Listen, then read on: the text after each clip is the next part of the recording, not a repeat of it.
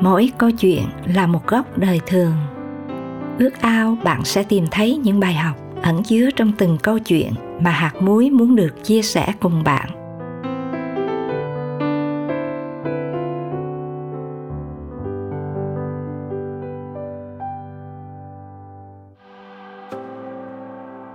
Ảo tưởng về một cuộc sống tốt hơn là câu chuyện đáng để chúng ta suy nghĩ. Thân mời quý thính giả cùng lắng nghe.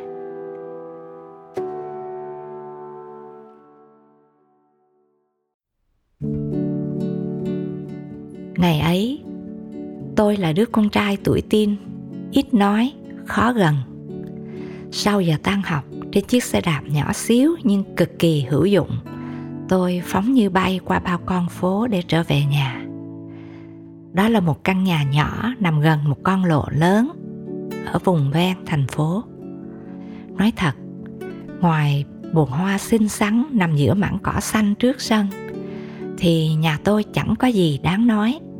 Bởi lẽ đây là căn nhà được xây dựng sơ sài từ rất lâu. Tuy vậy, với bàn tay vén khéo mẹ tôi đã làm cho nó trở nên ngăn nắp, sạch sẽ, nhờ vậy có thể gọi đây là tổ ấm của cả ba chúng tôi. Cha tôi làm công việc nặng nhọc nhưng tiền kiếm chẳng được bao nhiêu. Còn mẹ tôi là người nhanh nhẹn, luôn tất bật ở một cửa hàng ăn uống trong thành phố để đủ tiền chi tiêu hàng tháng. Chúng tôi phải tiết kiệm mọi thứ, dù chỉ là một ngọn đèn nhỏ ở trong nhà. Cho đến một buổi chiều nọ, có một người lạ đến trước cửa nhà tôi. Qua trao đổi, người lạ lịch sự nói rằng trước đây anh ta đã từng được lớn lên trong chính ngôi nhà này. Và đây là nơi anh ta có rất nhiều kỷ niệm. Nói chung, cuộc gặp gỡ đầu tiên diễn ra trong êm đẹp. Thế nhưng những ngày tiếp theo lại không như thế. Đó là những ngày khiến cuộc sống yên bình của chúng tôi bắt đầu bị đảo lộn. Vì người lạ ấy cứ liên tục tìm đến chúng tôi và đề nghị mua lại căn nhà. Sau mỗi lần gặp gỡ thì mức giá lại được trả cao hơn. Cha tôi bắt đầu mất ngủ. Số tiền thoạt nghe đã làm cho một người quanh năm túng thiếu như cha cảm thấy choáng ngợp. Ngược lại, mẹ tôi rất kiên quyết dù thế nào mẹ tôi cũng nhất định không bán nhà, vì đây là tổ ấm của chúng tôi. Sau giờ đi làm về, mẹ yêu thích được chăm sóc hoa trái trước nhà. Bà nâng niu từng chậu kiển khóm hoa, từng trái cà chua mọng đỏ.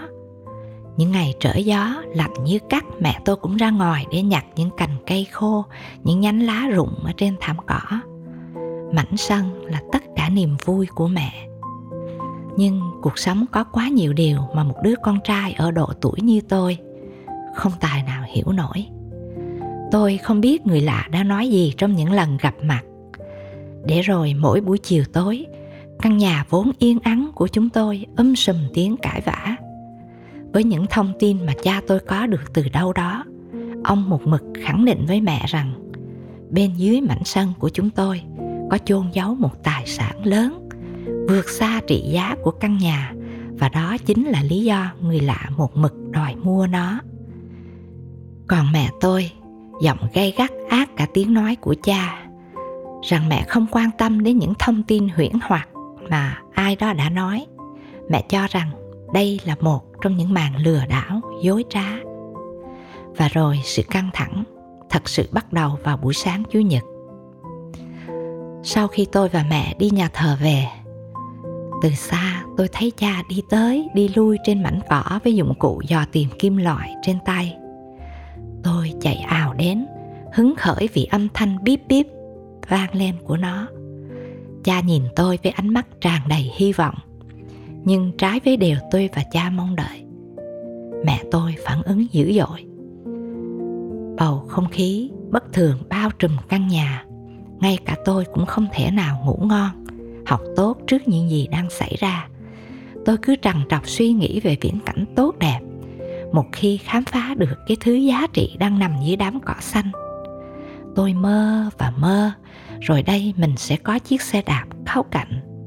Có những bữa cơm ngon, có những chuyến đi chơi xa. Và tôi tự hỏi, sao mẹ lại không cho cha một cơ hội? Cớ gì lại hờ hững trước một tương lai với nhiều hứa hẹn ngay dưới chân mình?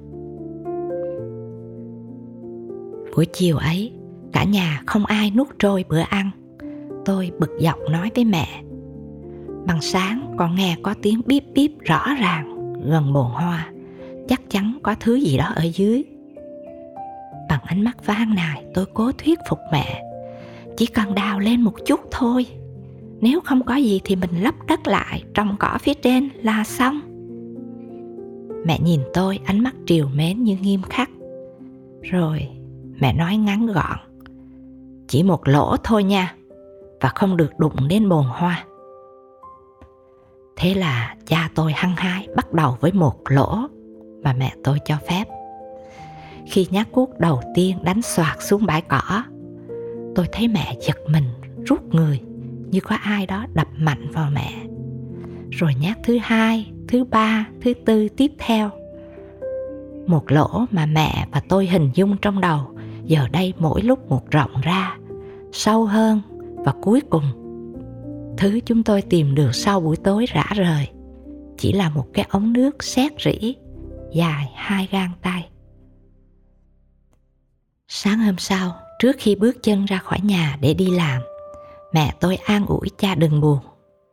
Hãy lấp đất lại và để cho mọi việc trở lại bình thường như trước mẹ không muốn cha phá nát những gì mà mẹ đã cố công gây dựng trong nhiều năm qua. Dù vậy, hình ảnh về một tài sản khổng lồ không thể xóa đi trong đầu cha.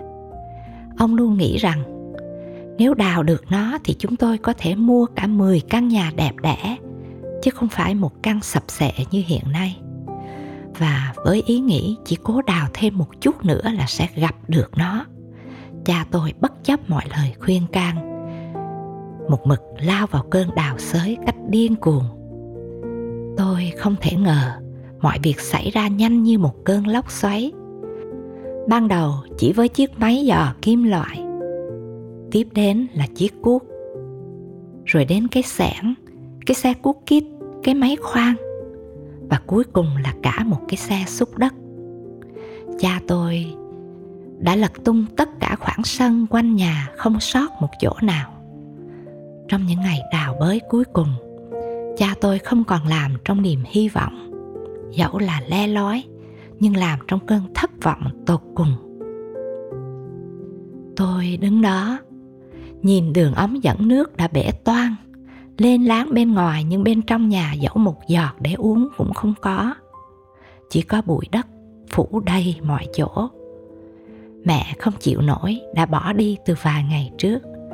Tôi thẫn thờ ôm chậu bông giấy đỏ của mẹ. Đây là thứ duy nhất còn lại và tôi đặt nó nằm trơ trọi bên cạnh mớ đất hỗn độn, ngổn ngang. Tổ ấm của chúng tôi như thế đấy. Chỉ còn là một đống đổ nát điêu tàn. Và tôi, đứa con trai chưa đủ lớn, không biết mình sẽ sống ra sao.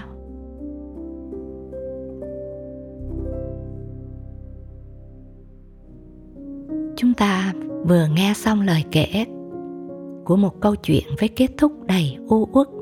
Để lại trong chúng ta hai chữ, giá như đầy tiếc nuối. Giá như người lạ đừng xuất hiện. Giá như người trong cuộc tỉnh táo hơn. Giá như đừng quá tham muốn tiền bạc. Giá như biết dừng lại đúng lúc. Nhưng suy chung cùng, chính xác nhất đó phải là câu giá như biết sống thỏa lòng. Vì sự ham muốn quá đáng, nó sẽ như một cơn lốc cuốn chúng ta đến chỗ không còn đường trở lại. Lời thánh kinh, thà chỉ làm đủ ăn mà được an tâm, hơn là làm vất vả quá đổi, để rồi trở thành hoài công, tắt gió. Sách truyền đạo đoạn 4 câu 6